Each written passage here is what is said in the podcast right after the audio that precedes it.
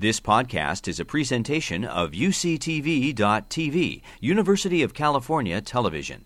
Like what you learn? Help others discover UCTV podcasts by leaving a comment or rating in iTunes.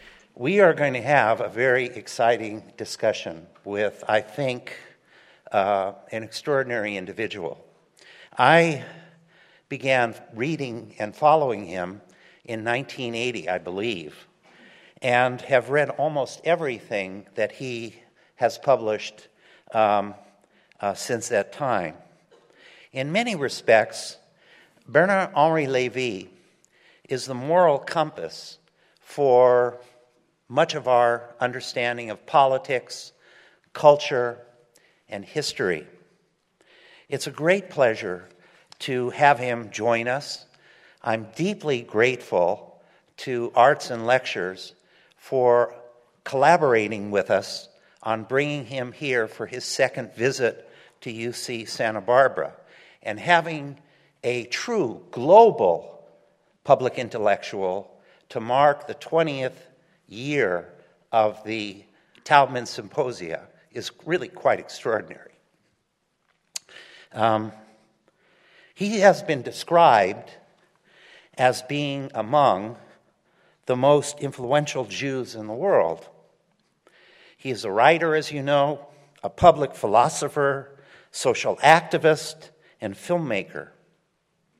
And among his many important books are Barbarism with a Human Face, The French Ideology, Sartre, the philosopher of the 20th century, War, Evil, and the End of History, um, American Vertigo, traveling in the footsteps of de Tocqueville, The Left in Dark Times, A Stand Against the New Barbarism, and many other books that are noted in your program brochure.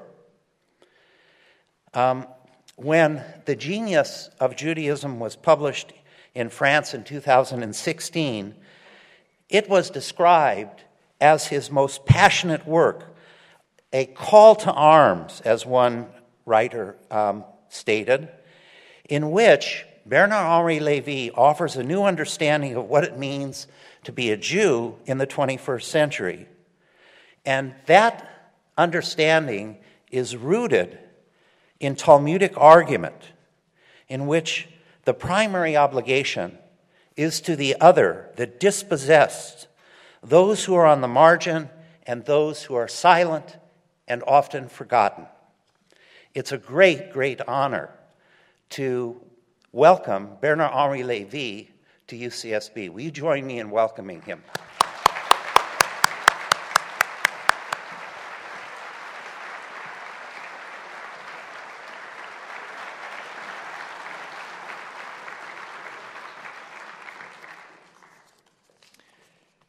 Thank you, my dear Richard. I'm very happy to be here in Santa Barbara for the second time. I was here for the 10th anniversary of your lectures. I'm here for the 20th.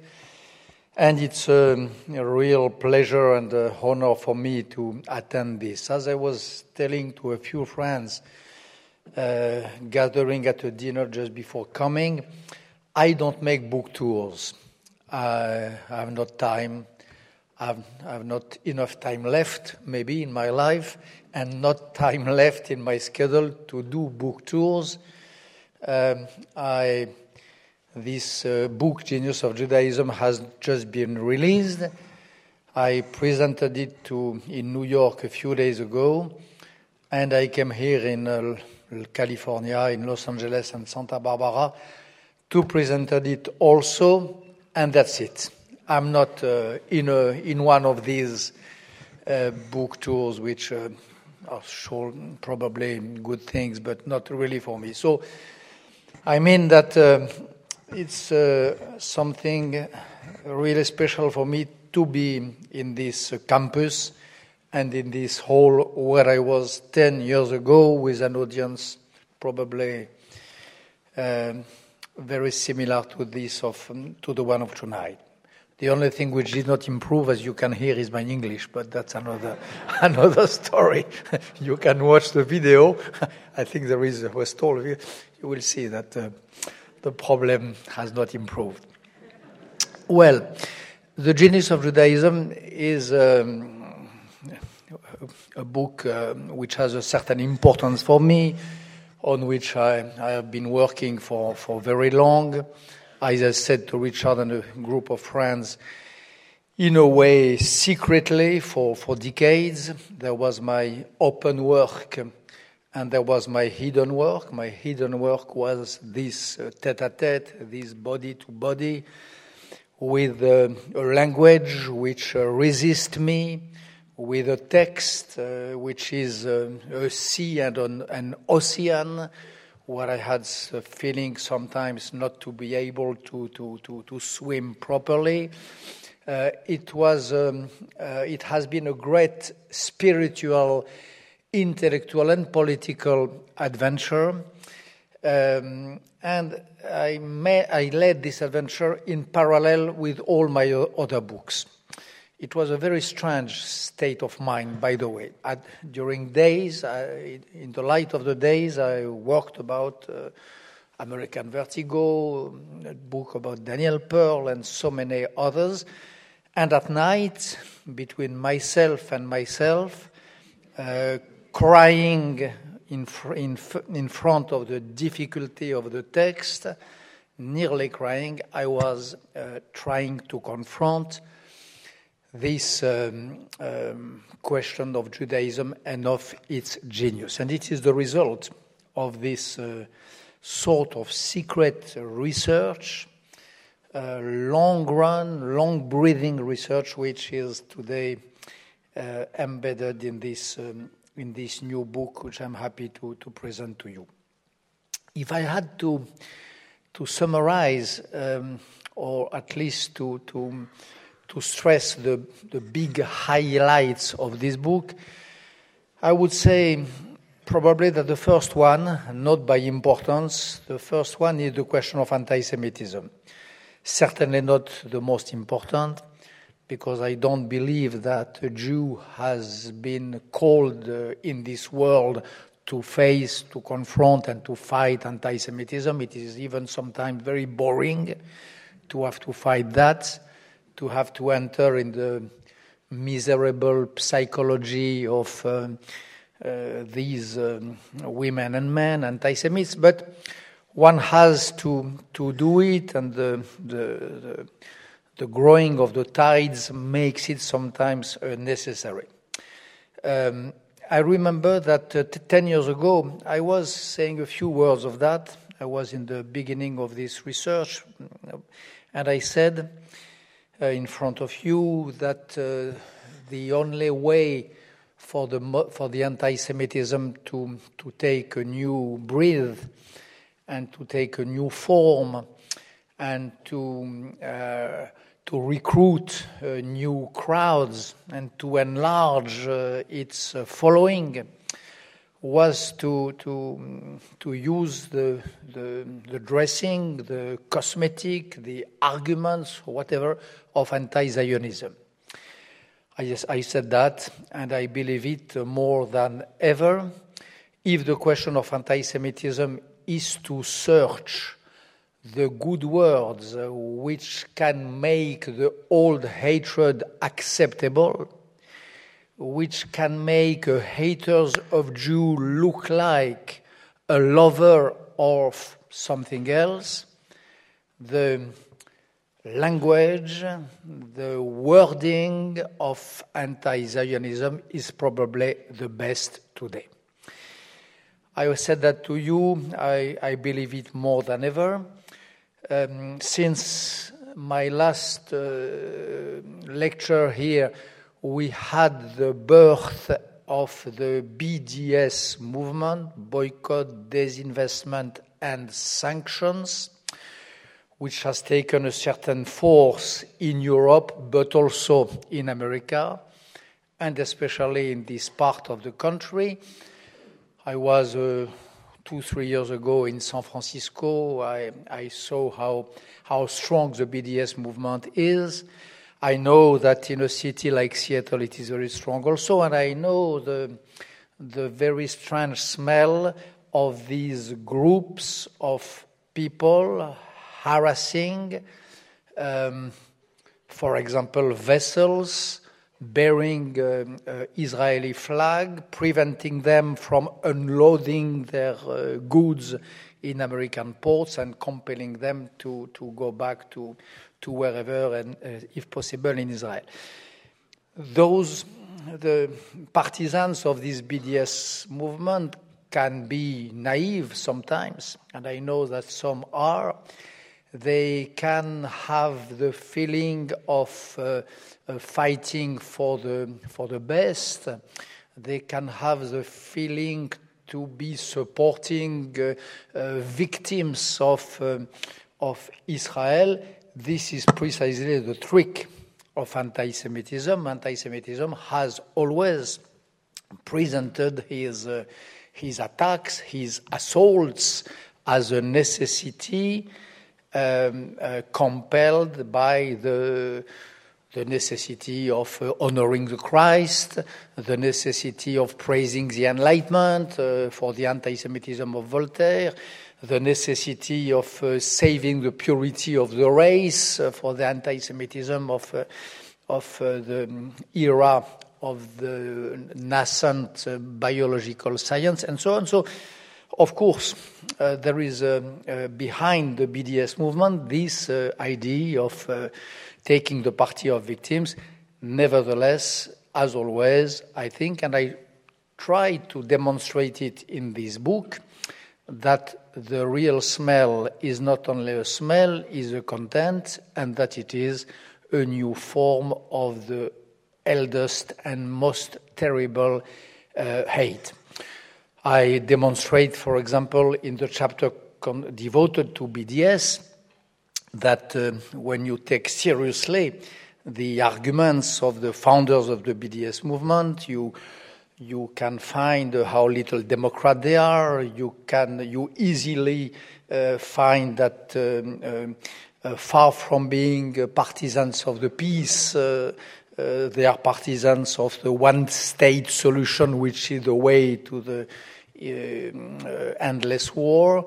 And you can find also that the, the origin of the, of the movement, its uh, uh, genealogy, the, um, the history of even of its narrative, goes in the past as far as to the end of the Nazi period, when some Nazi dignitaries uh, fled after the Second World War to some Arabic countries, which gave them shelter, and they did word for the first time, and they did put into concept this idea of uh, the boycott, which you find in proper terms.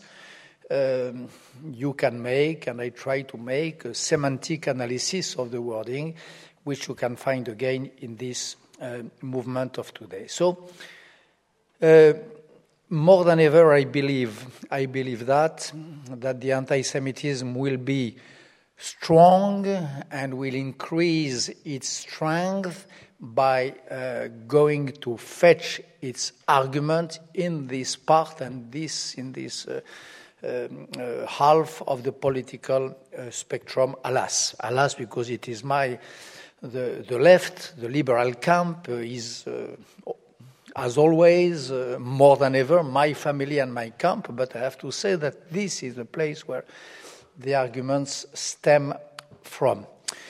I think also, and this is part of the part of the part of the book devoted to this question, that uh, Europe is um, uh, a fatherland for this new anti-Semitism uh, that the Muslim world, and especially the Arabic Muslim world, is another fatherland, probably more, um, even more strong, because the Arabic world, to say it in a few words, is the only place of the world where the work of denazification has not been done. after the um, uh, Second World War, the idea was spread that um, there was one piece of the planet, uh, the, the, Muslim Arabic world, which was spared by the Nazism. The Nazism stopped like the Chernobyl cloud at the border of France. It stopped at the border of the Arabic, Arabic world, which is, of course, not true. And uh, this occultation of the reality uh, eases and facilitates the return of the, the return of the repress under the guise, under the form of the new anti-Semitism. But I show also that there is another part of the world, and not the least, which is not immune either uh, to anti-Semitism, which is America. I believe that uh, I believe, and uh, I, I, I show through historical examples, uh, through uh, modern uh, items, and through a sort of paradigmatic demonstration that we can prospect and we can imagine, alas, in this country which has always been the absolute shelter for Jews prosecuted, we can expect also a rise of anti Semitism for a lot of reasons which I develop. The only thing which I did not uh, uh, imagine 10 years ago for sure, but not quite in the book, is the return in this country of a rightist anti Semitism, of an old anti Semitism, of an anti Semitism in the old garments.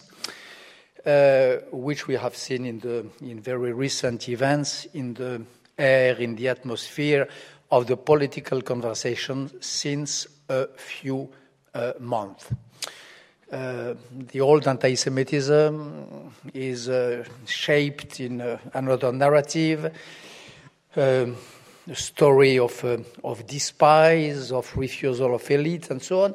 Maybe we will enter in this in the conversation. Um, it seems that this other part, the other wing of anti Semitism, is not dead especially in this country where, where a candidate uh, running for office uh, dares to say to an assembly of, uh, of um, Jew partisans uh, in last December that he knows that they will not vote for him because they know that he will not accept their money. You are very close to an history of double despise and uh, a feeling of despise by the Jews turning into a real despise toward the Jews, which is very familiar to the old anti Semitism. Um, I was reading recently uh, in, the, in a page of the, of the Talmud of Jerusalem a great story which uh, echoed in my mind to maybe what is happening today. Uh, the story of um, a great rabbi, Rabbi Yehuda, uh, leading a little yeshiva, having some very brilliant students, the best uh, brains um, of this uh, area, the best scholars, the most uh, accurate spirits. Uh, and uh, every day when uh, Rabbi Yehuda was teaching his students, they saw passing around in front of the door um, a shepherd of pigs, a pig shepherd. And uh, the students, very arrogant, this sort of arrogance which gives the extreme knowledge, laughed, did laugh after the the shepherd of pigs. They mocked him, they laughed at him.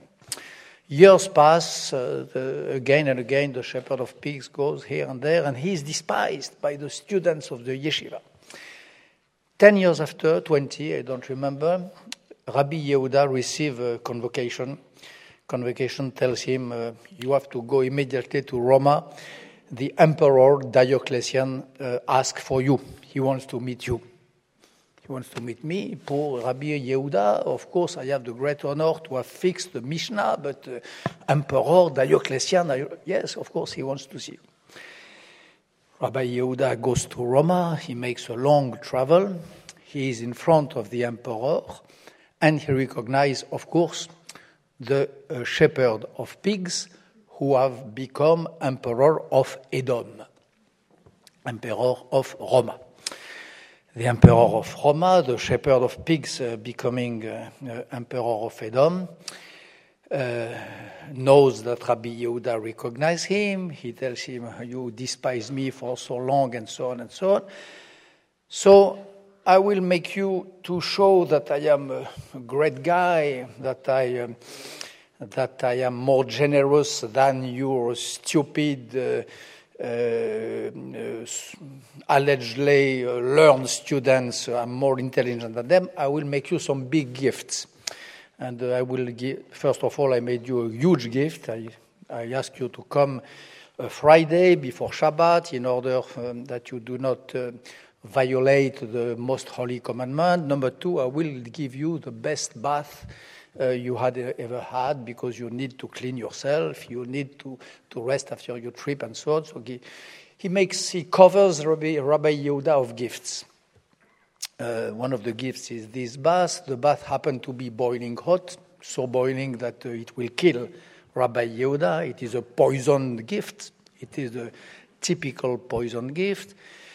Rabbi Yehuda is at the edge of dying because of this gift. Thankfully, an angel arrives, pours some cold water in the bath, saves Rabbi Yehuda, and Donald, uh, Donald Diocletian tells him, tells him, so you, you believe what? You believe that uh, uh, because of your miracles you can despise me, I despise you. So, so this story of the shepherd of pigs having become the emperor of Edom, this story of uh, Mr. Nobody becoming the king of the world, of course, cannot echo to a current situation. We are in the Western world in a time when anyone, when the last shepherd of pigs can become the emperor of the new Edom, which is America it cannot but echo to the situation of this emperor of Edom,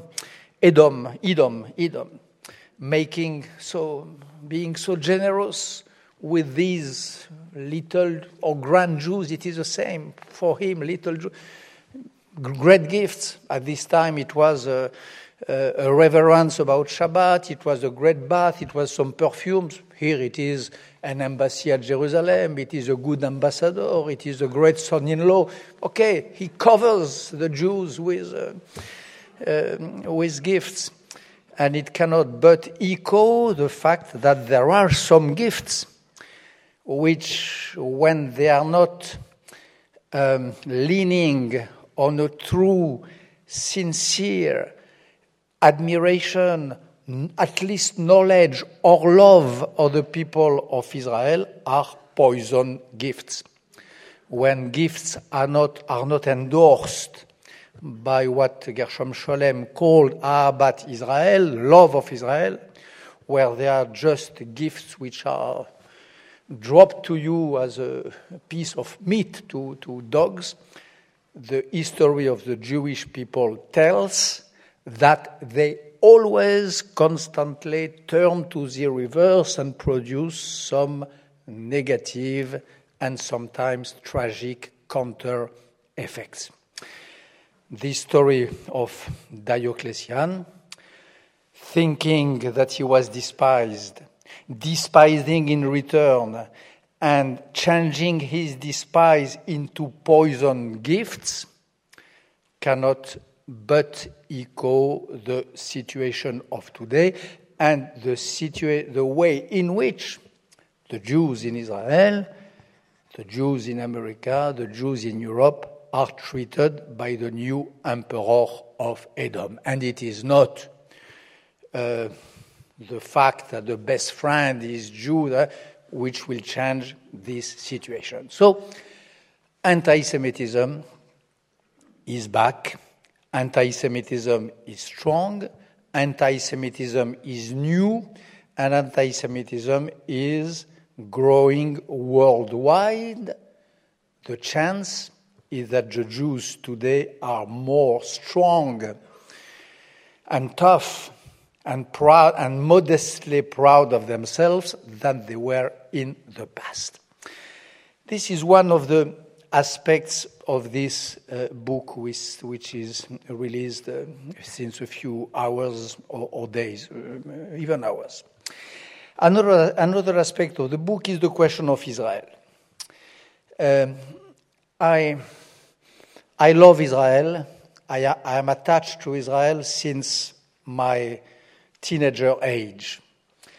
I remember in this book, I tell the story of uh, my state of mind 50 or 60 years ago, 60 years ago, in June 1967, during the days of the, fir- the war, uh, the war of the six days, how the young Maoist whom I was, extreme leftist, absolutely universalist, completely foreign, stra- stranger to any belief or piety or worship or whatever, how I felt inexplicably uh, struck, uh, demolished, um, concerned but by what, uh, what, what, has ha- what was happening to Israel, going to the embassy of Israel, to the consulate, to enlist myself in Tzahal without knowing really why, going there without really knowing what I would do,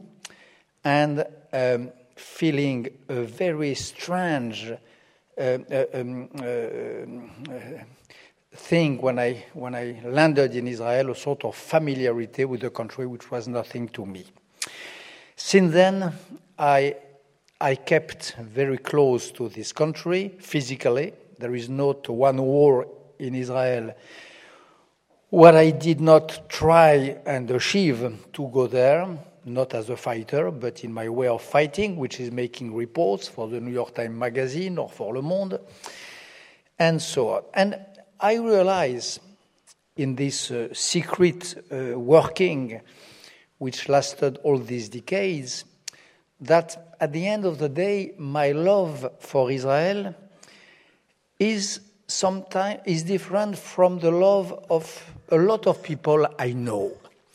It is not based on the idea of um, a sacred earth. It is not based on a religious feeling which I don't have. Uh, it, it does not have a lot to do uh, with. Um, I'm not even sure that it is linked to the Holocaust. I don't believe that Israel is the last word of the Jewish identity. I think that it is a huge challenge, that it is a terrible, dramatic, and great test. I think that it is a metaphysical state for a Jewishness, for a Jewish, for some Jewish values which have kept far away for, for millenaries from the bad tongue of the politics. But I don't believe that it is the last word and not even the core of the Jewish message. If I admire Israel, it is for very different reasons. In a way, more simple and more prosaic reasons. For example, I, I know that in my country or in yours, there is a huge challenge, which is the question of multi ethnicity.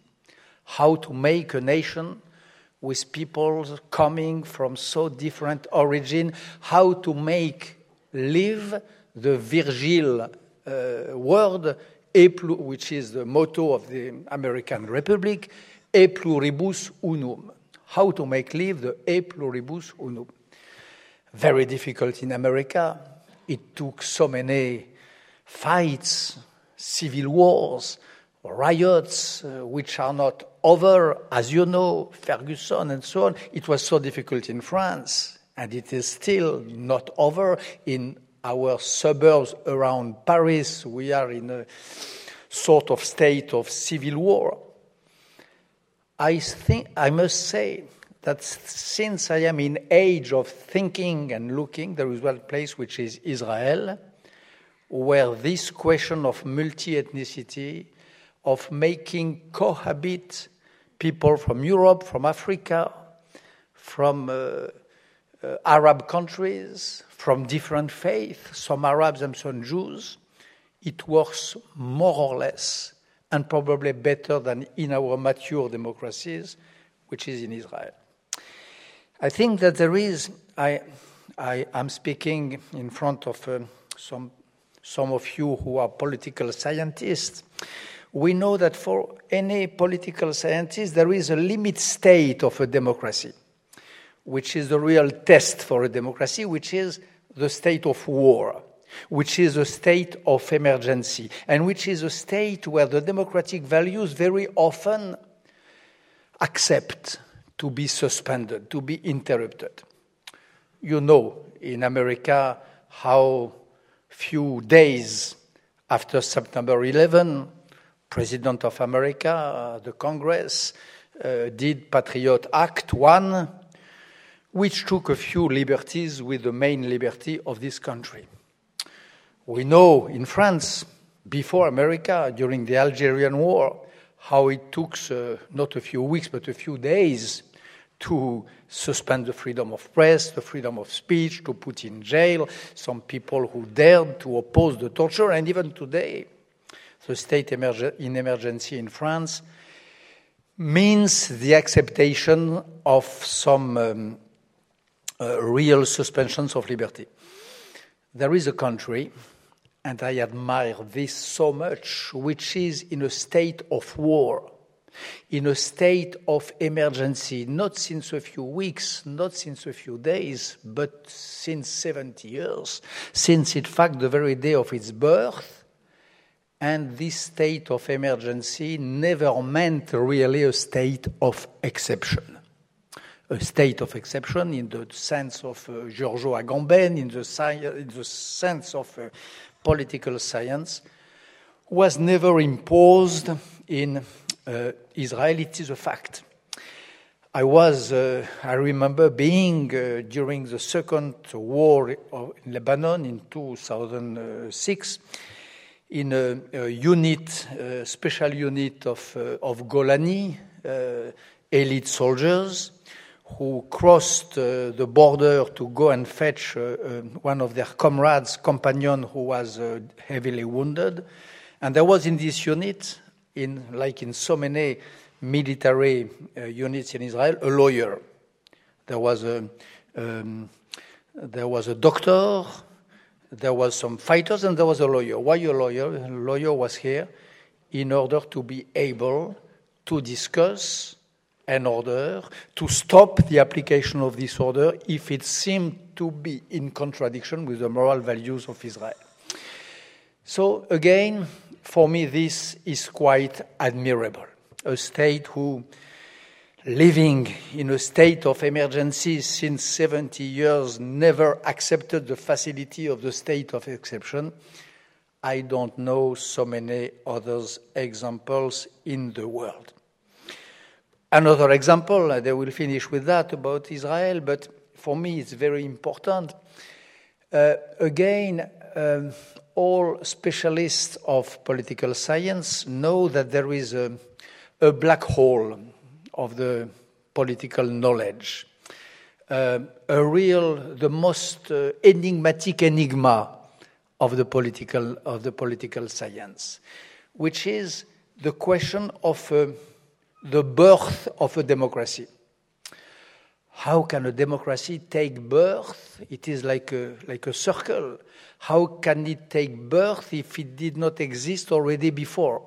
How can a democracy develop if it was not already existent? There is a sort of Platonician circle of democracy when, where the implementation of its values depend of a reminiscence and of an old unconscious knowledge. Jean Jacques Rousseau resolved the problem by building this theory of the social contract and so on. But in other terms, there is this idea which we know, all of us who reflected a little about um, the development of the, the, the birth of politics and of democracy, that you don't build democracy in one day, except if you suppose this unconscious knowledge of itself. And it is true that uh, when some uh, Eastern European countries stem out totalitarianism in the beginning of the 90s, some of them go back to the worst form of authoritarianism and even totalitarianism. It is, uh, alas, crystal clear that the so called Arab Springs, which were supposed to embrace the democratic values, uh, uh, made a few steps in this direction but failed uh, to embrace them fully.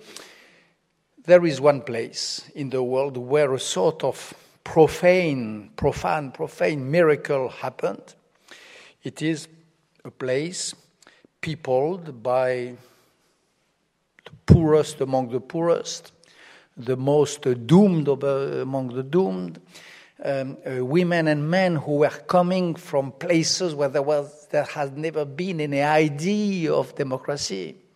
Jews coming from Arabic countries, Jews coming from uh, Germany, where the democracy was not forgotten but uh, was remote, Jews coming from Russia, and so on, and who, nevertheless, lacking these uh, roots lacking these traditions of democracy, lacking this deep culture rooted in themselves, invented overnight, in a way, a real, uh, true, uh, consistent democratic system. So I admire Israel for that also.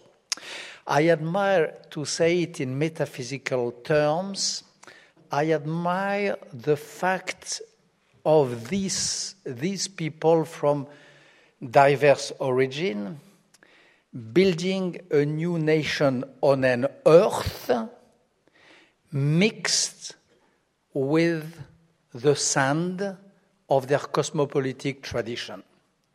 Uh, a deep, uh, heavy, uh, uh wet, uh, full of blood and of dead earth, but mixed with the sand of which the Exodus said that it was the real prior element of the Jewish people.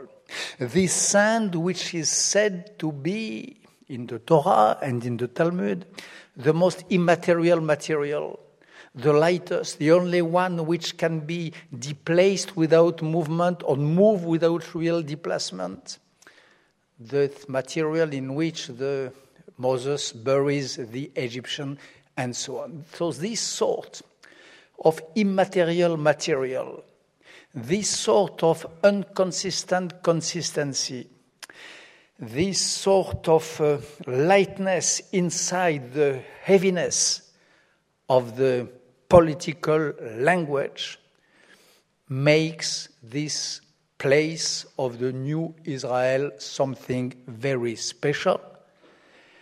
A state which is not exactly uh, similar to the others and who create in me and in many Jews in the world, even if they don't know exactly why, I did not know why for so long, a special form of attraction. In the genius of Judaism, there is also a theory about France, my home country, which is supposed to be, you read it every week in the New York Times, the uh, fatherland of the new anti Semitism and a place, a country less and less hospitable for the Jews. And it is true that there is a lot, an increasing number of Jews who, in France, who seriously wonder if France is still their country and if it's still a place livable for them. And there is thousands who last year and thousands the year before decided to leave uh, France and to go to Israel. I tried to take seriously this question of the belonging of Jews and France. And I reached the conclusion to, to make uh, the story short that if someone had not his place in France, if someone had to leave, if someone was not at home, it was not the Jews, but it was the anti Semites. And this for a very important reason, which has been, I think, underestimated by a lot, if not most, of the scholars who reflected on that, for one reason, which is the huge uh, importance of the Jewish, uh, of what the Jews gave and did bear to the, con- to the Constitution of France.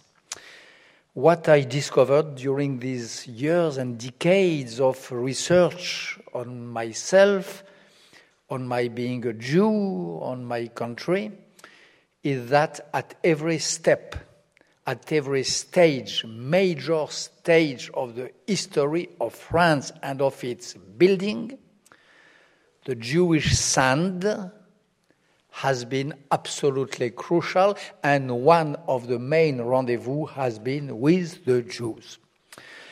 I demonstrate in this book, for example, that the French language, the language which I speak generally a little better than my English, the French language, who is so crucial for the building of France. You, you are, you know, Mr. Noam Chomsky, who built the theory of the la grammaire générative, the generative grammar, and you know how a language can, gener- can generate a nation.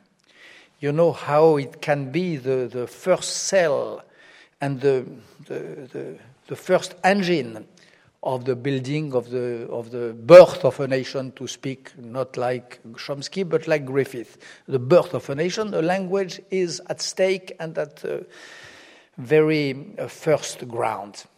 In France, I demonstrate, I cannot enter in the detail now, it will take us the night, but I demonstrate that one of the inventor of the French, maybe the first one, maybe the most important, at least the only one through whom we know the smell, the sound, the rhythm of the fr- first French to the French who really gave the first move and the first push to the building of the French and of the France was a Jew.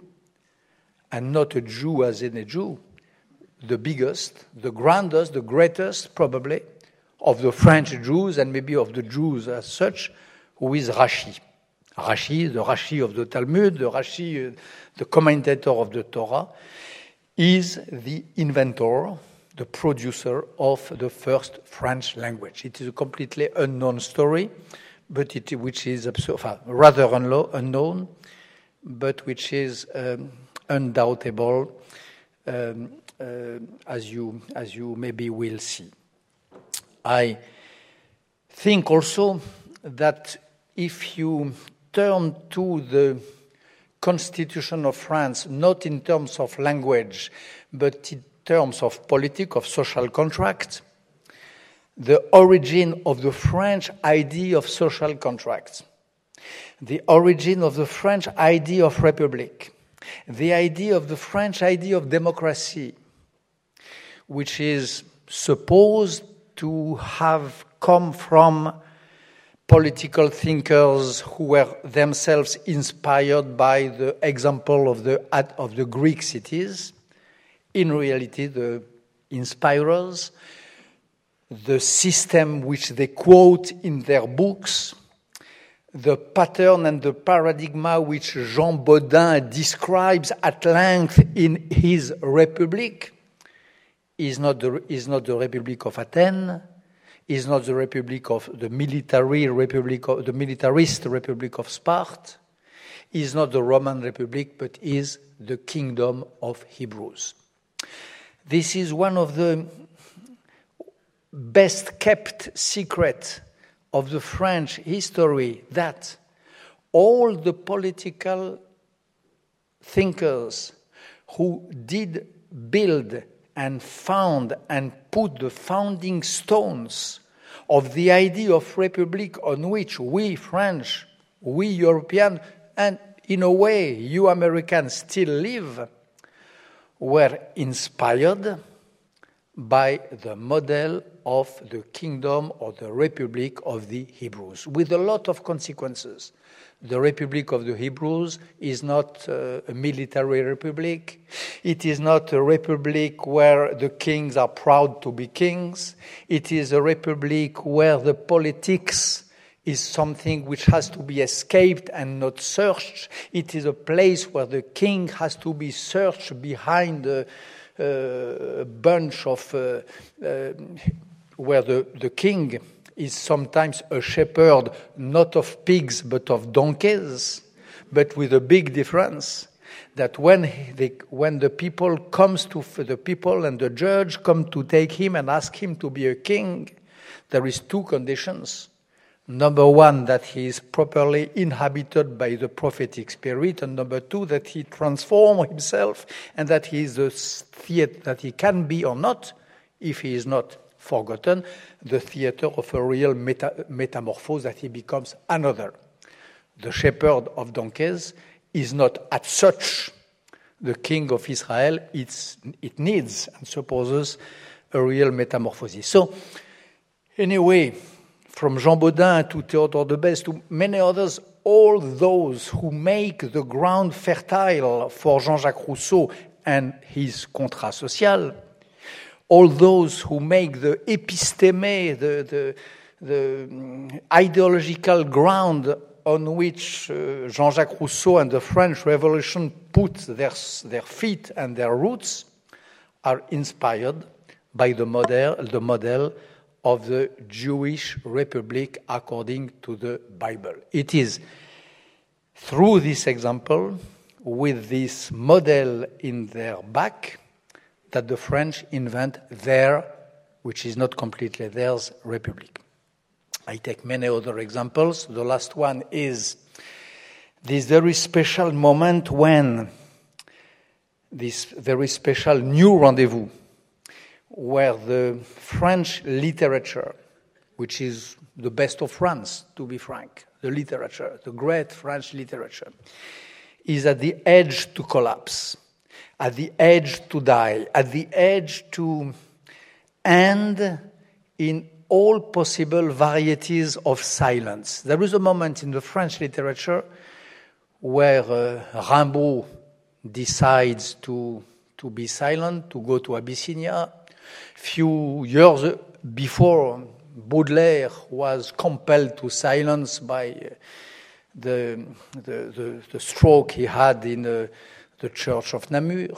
It is a moment at a few decades where Paul Valéry decides to enter in a sort of dry and mineral silence.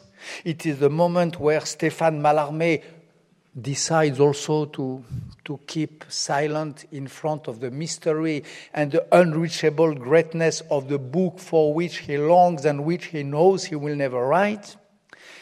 There is, it is the moment where the pre-Dadaist or Dadaist writers do the opposite, but it is the same. Such a crazy noise, disorder in the language, which is the, the carnavalesque reverse of the silence. So there is a moment in this, in, in one of the best literature in the world, one of the few, uh, is threatened for, from inside by a sort, sometimes from out, uh, a sort of outburst, a sort of uh, drying on its feet. Anyway, by so many means and ways, the risk of a collapse of the French literature. And then, if the collapse did not happen, if the French literature was re innervated, if it was re irrigated, if it was reconnected, if it could flourish and uh, uh, again, it was thanks to one great writer, French writer, called Marcel Proust, who wrote the, the novel of all of this and the novel of the rebirth of all of this. And the fact is, That is what I demonstrate in this part of my book devoted to France. That if he can do that, if he can reply to this growing dryness of the French literature by this new flourishing, it is because he is a devoted, though secret Jew. Marcel Proust was a reader of the Zohar, which is the most uh, secret part of the Jewish thought. He was inspired by the Zohar in order to think, as he does in all the search of the lost time, that the, the things are like shells which have to be broken to let, this is the proper terms of Proust, their smell and their spirit spread. And he could not have done that if he had not been a devoted, real, great, though again a secret Jew. At this rendezvous, also, the Jewish identity, even if I don't like this word, was there. This is another, part of, the, of this genius of Judaism, which makes me conclude, I say again, that Jews made France, that they are more than at home in France. France is theirs. They, they built it, they made it, they contributed, but at the first rank to make it what it is. And if some have to leave, it will not be them. And they are not those who should have to leave the battlefield or to leave the field itself.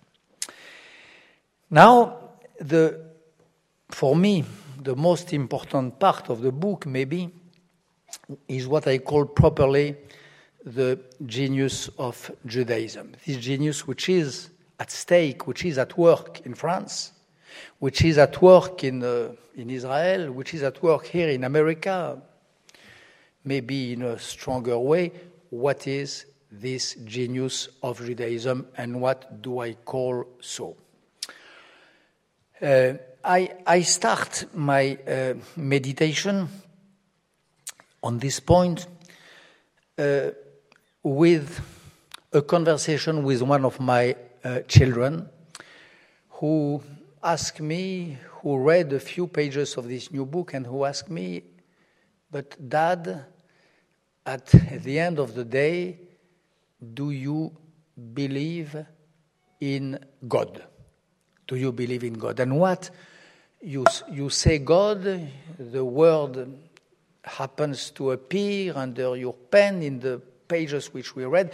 What does the idea of what place the idea of God does play in your mind and in your work?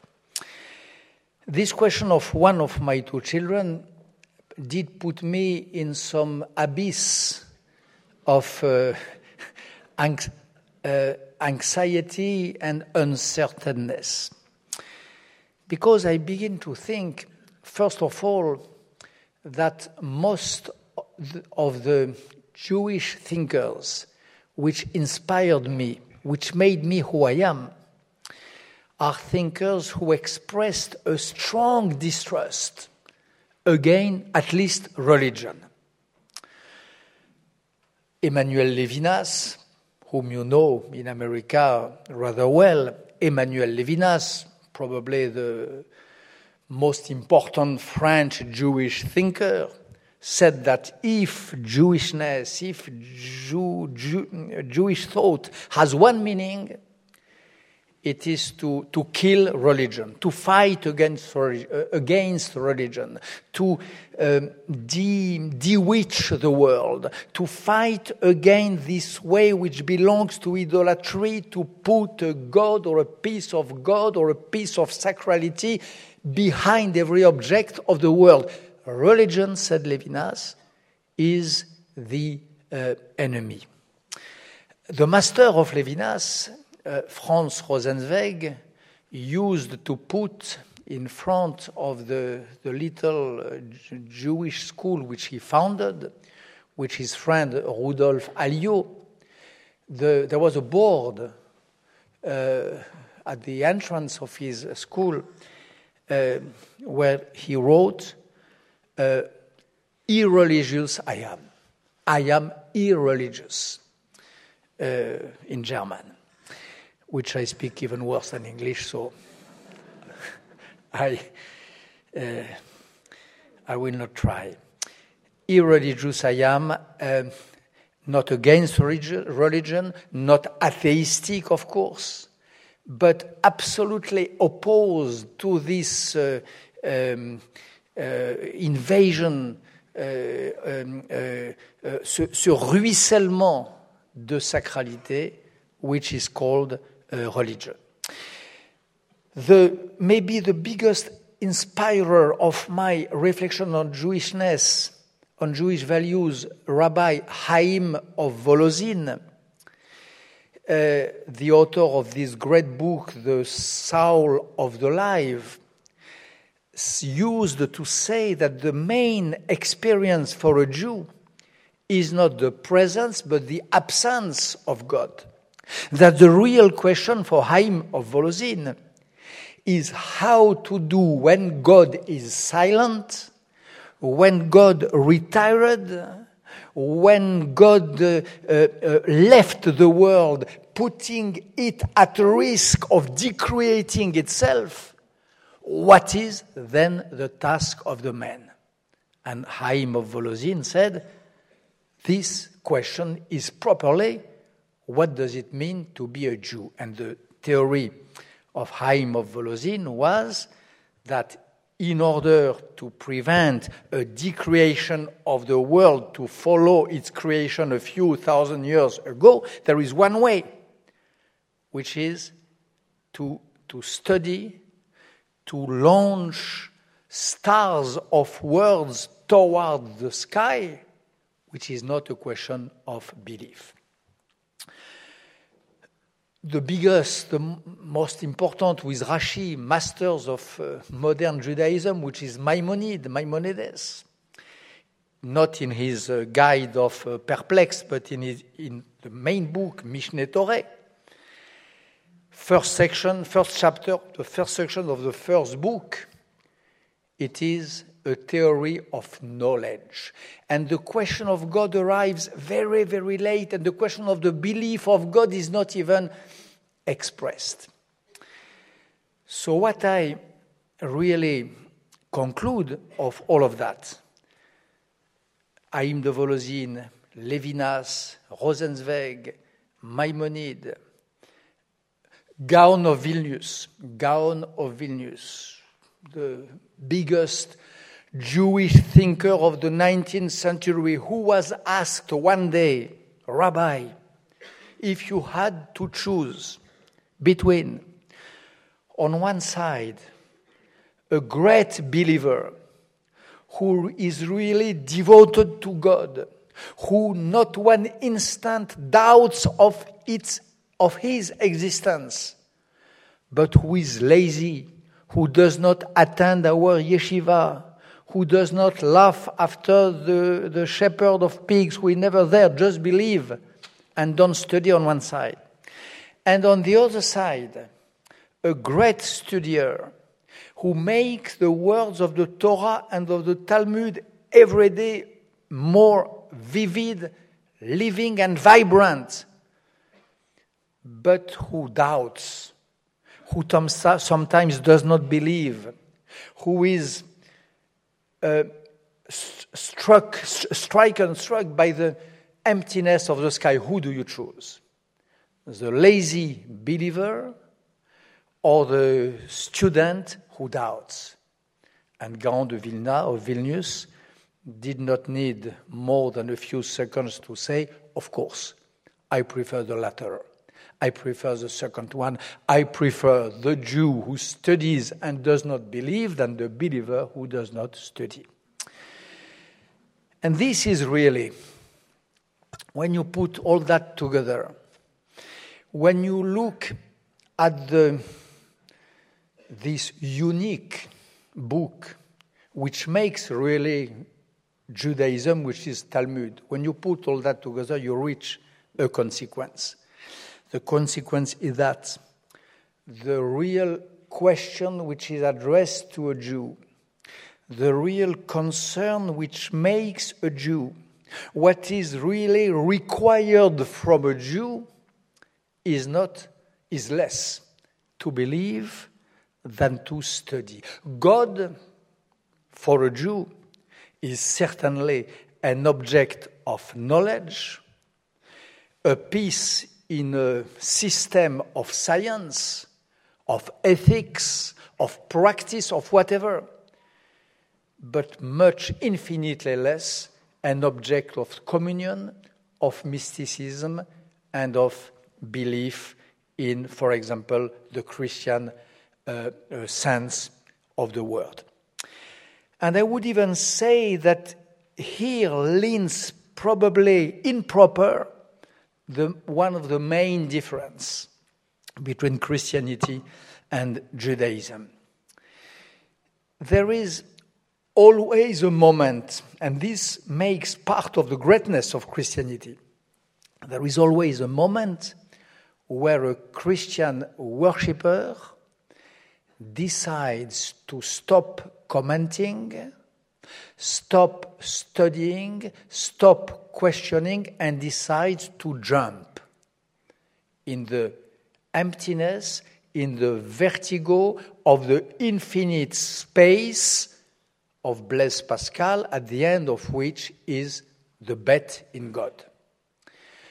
This is a great Christian gesture, this idea of a jump and of a bet.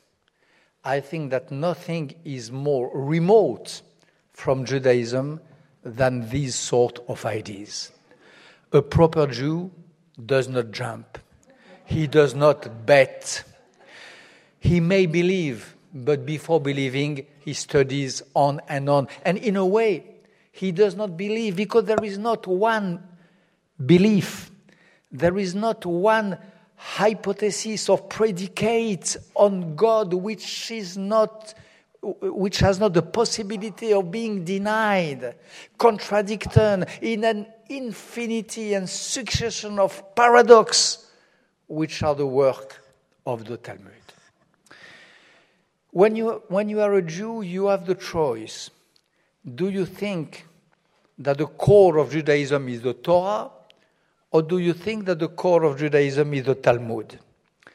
I don't know any serious Jew who does not know that the core is the Talmud, but if you believe that it is the Talmud, it means that as Maimonides suspected, as Rashi suspected, as Rosenzweig demonstrated, the question of the belief comes after the question of the knowledge and the question of the study. Study is certainly the core and the proper of the genius of Judaism.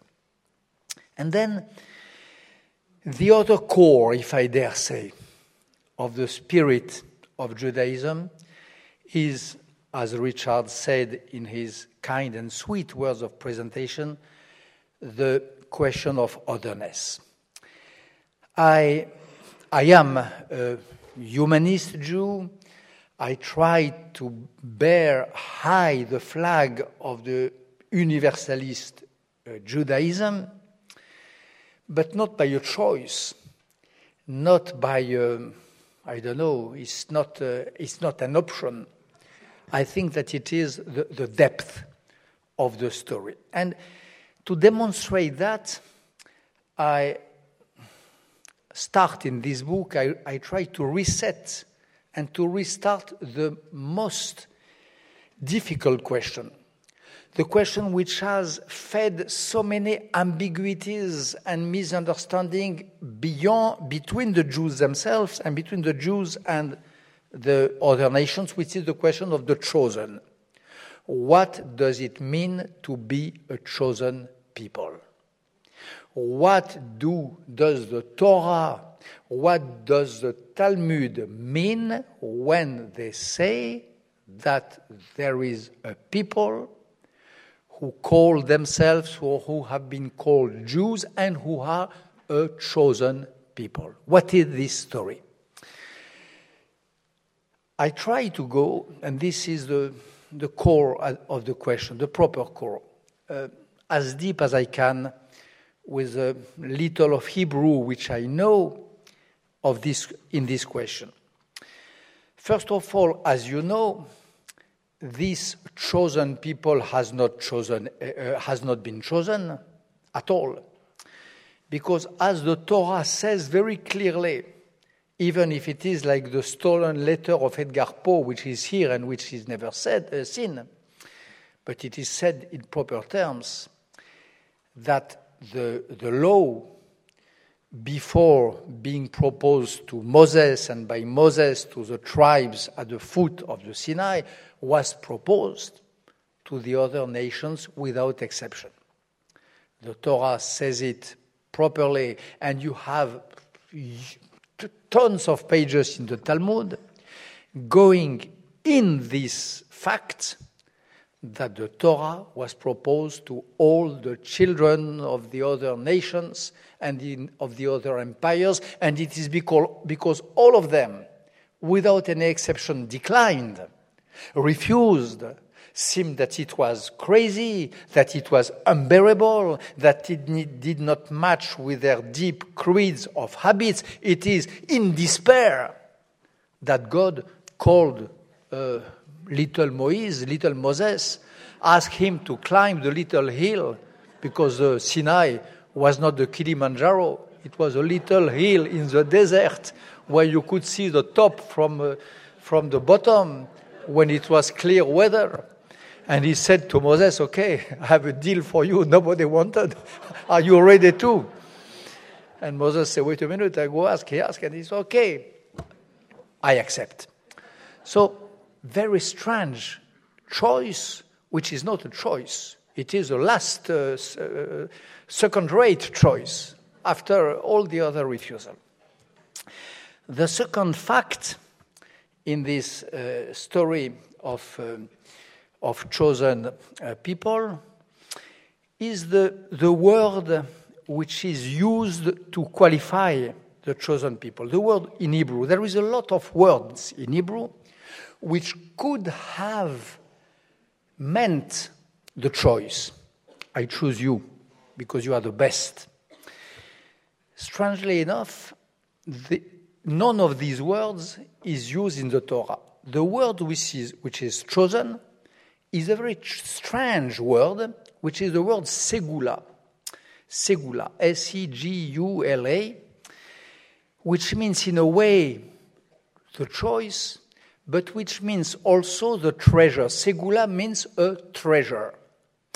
And there is a comment of uh, Rashi who says that the, this word of segula, which appears in Genesis and in Exodus, appears at the end in uh, uh. And segula, says Rashi, means overall, before anything else, means this very special sort of treasure which the kings of Israel did have, kept, and kept themselves without leaving it to the guard of any intendant or uh, treasurer. And Rashi says, Segula means a secret treasure. The word which is chosen to describe the chosen people is the word which describes a treasure which is secret to the others and to myself, who is, who uh, is supposed to have in deposit this treasure. Very strange story. To receive a, a treasure of which you are not aware and of which the others are not aware either. This is what Rashi says. Very complicated story of uh, uh, uh, being chosen. And then there is a third thing, a third mystery in this affair of the chosen people, of being the chosen, is that, uh, of course, there is the temptation to use that as a source of, um, of pride. As the sign of uh, superiority, as a way of being arrogant. And uh, the history of the anti Semitism and of the Jews are full of this temptation. The problem, as another great scholar of uh, Judaism, who is, whom I quoted, who is Haim of Volozhin, uh, uh, expresses, the problem is that uh, this temptation of arrogance, this temptation of pride, this temptation of bragging, because of this choice, which has not been a choice anyway, but let's suppose that in a way it is. So let's suppose that it, it is um, uh, possible to draw a sort of, of, uh, of pride from that. What Haim de Volozhin says, and which is clear for whoever reads the text, that at the beginning of the story, in the Torah itself, in the Exodus, this temptation appears and it is more than condemned, it is uh, bewitched by the holy text. And it is bewitched. Why? Because there is one man. And again, it is the, the stolen letter of Edgar Poe. There is one man who is the cousin, the first cousin, as we say in English, the first cousin, of Moses and Aaron, who is named Korah. Korah. In French translation, uh, Korah, Korah is K O R A H. Korah believes he is not aware that the choice has been proposed to, any, to everybody and that he is the last choice. He is not aware of that. He thinks that God has elected him.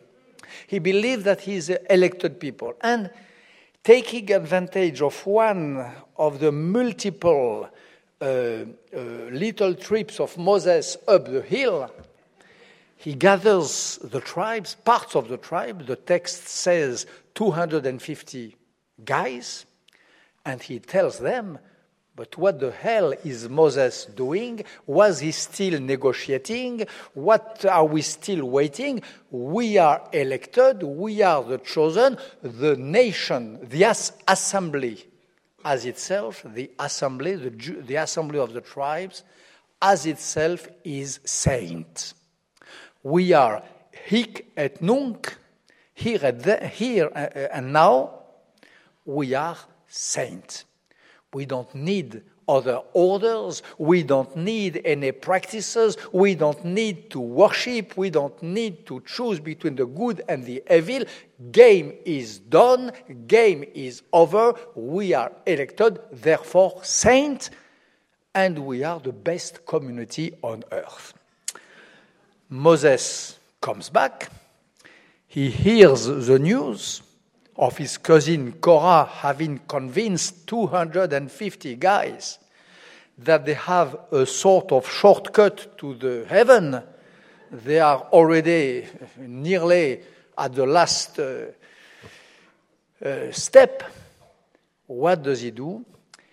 He does a miracle more exactly, he, he makes a counter miracle. He asks God to open the earth, to make it as a huge, monstrous mouth, like this, and to swallow crude and naked and uh, as and in flesh Korah and his 250 guys.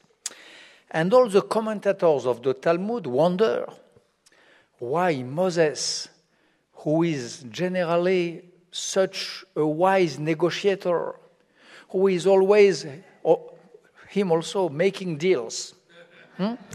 making deals. How is it that suddenly there is no deal?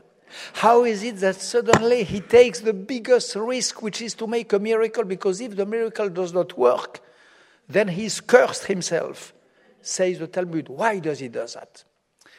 Because the biggest crime for the chosen people is to believe that he is chosen. Because the biggest moral, metaphysical, theological fault is to jump from this idea of being a secret treasure to the idea of being a saint nation with all the signs of arrogance and of pride of this sanctity. This is the worst sin and the worst possible fault. So, what does it mean to be a treasure? What does it mean to be a secret treasure? My conviction, after a few decades of reading, of dreaming, of um, dreamy readings, is that to be this sort of treasure means to be to have in deposit in secret deposit a certain a certain word a, cer- a certain amount of words or more exact, exactly a certain way of wording these words and to do that in secret but efficiently for all the rest of the nations. And there is, and it will be my last quote, the last example I will take, and I will go again to Rashi. There is in the, the, the Bible, uh, in the Ecclesiast again, a word saying that the when a worshipper, when a faithful, when a, when a Jew reads a verse of the Bible, he has to read it as if it had a face. Very enigmatic word of the Ecclesiast, or of the Cantic of the Cantics. I don't remember suddenly, maybe the Cantic of the Cantics. It has to be read as if it has a face. And Rashi takes this word of the Cantic of the Cantics and, in the way of the Talmudic explanation, dissection, and so on, he tries to divide the senses, the meanings of this word. Number one says Rashi, to read the verse as if it had a face means that the world is living, that it, it is not a frozen letter, it is not a dogmatic word, it is not a dogma at all.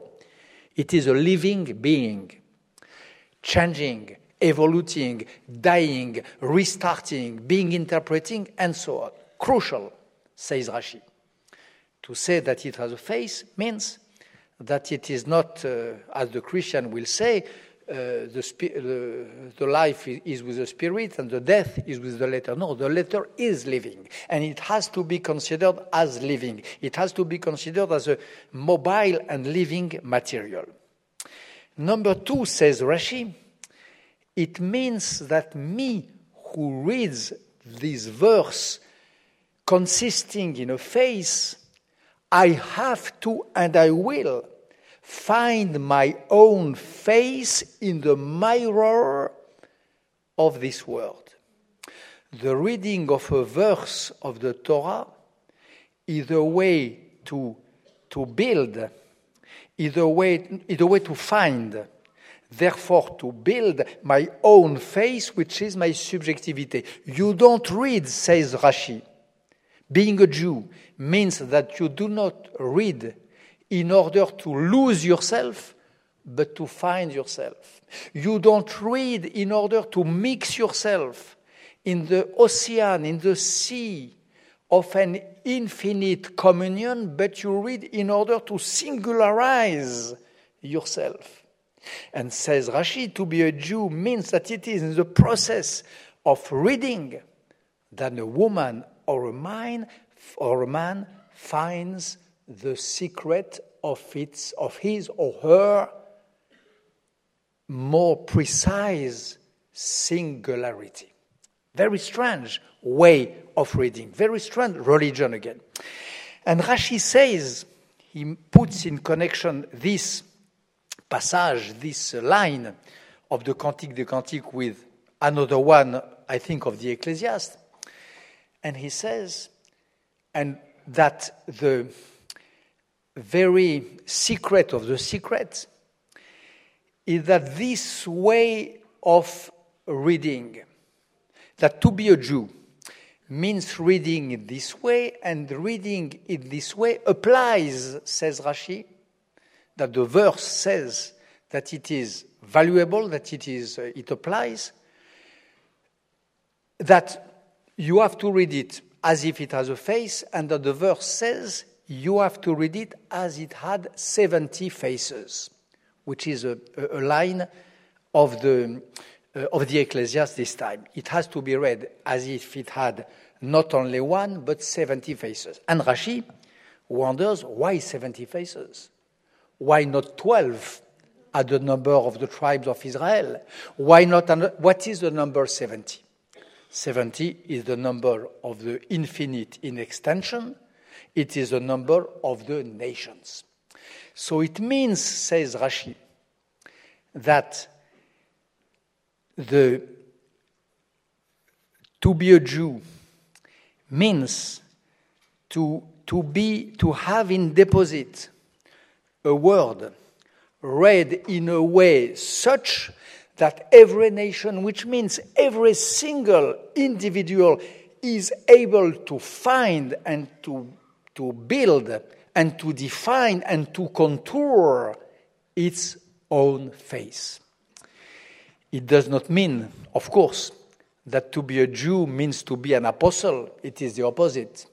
It does not mean that a Jew will be somebody who will preach the, his way of reading and of interpreting the word, but it means that to be a Jew means reading the word in a way which makes possible for the world and for the worlds of the world, for the times of the time, for the centuries of the century, possible to anyone, to any woman and man, to, to consider himself and to build himself as a subject.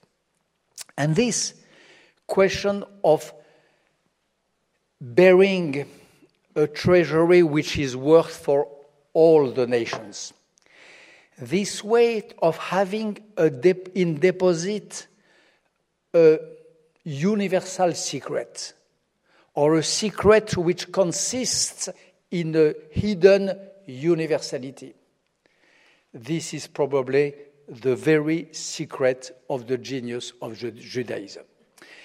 And I end my, my, this book with a, a meditation on the book which is for me the most enigmatic of the whole corpus, which is the book of Jonah, the book of Jonas. Jonas, who is this little prophet, little by the number of verses, but certainly not by his importance, the, this little prophet who is ordered to go to the capital of the otherness, which is to the capital of the sin, to the capital of the evil, to the capital of the worst enemies of Israel, to the capital of those who, if they are saved as he is ordered to try to do, will turn out to become more than ever the enemies of his people. This story of Jonah, this obligation to go to the other and to convey to the other this message of this secret message by which he is inhabited, this temptation of Jonas, this temptation of Nineveh, this way of going to Nineveh, which is to Mosul today, is certainly the, the limit, but also the internal limit, the most vertiginous part of the secret of Judaism. And I really believe that if you consider being a Jew as an affair between you and you, if you consider Judaism as an affair of a community, if you believe that being a Jew begins to celebrate between Jews a certain sort of conviviality, you miss the point. if you don't consider that being a Jew means to be overshadowed by the other and to, to overshadow the other, if you don't believe that being a Jew is the name of a certain relationship with the other, you don't get it. And you don't get the, the, the heart, the living, the beating heart of the message of the most holiest masters of the Talmud and of the post Talmudic tradition. This is the reason why I am proud to be a Jew. This is the reason why I am happy to be a Jew, and this is the reason why I, ha- I have sometimes said that in some of my deeds, some of my acts, when I seemed to my own eyes to go far from my people and to areas very remote of what I am, it was probably when I was the Jewest, the closest to my being a Jew. This is what I call genius of Judaism. You've been listening to a podcast by University of California Television. For more information about this program or UCTV, visit us online at uctv.tv.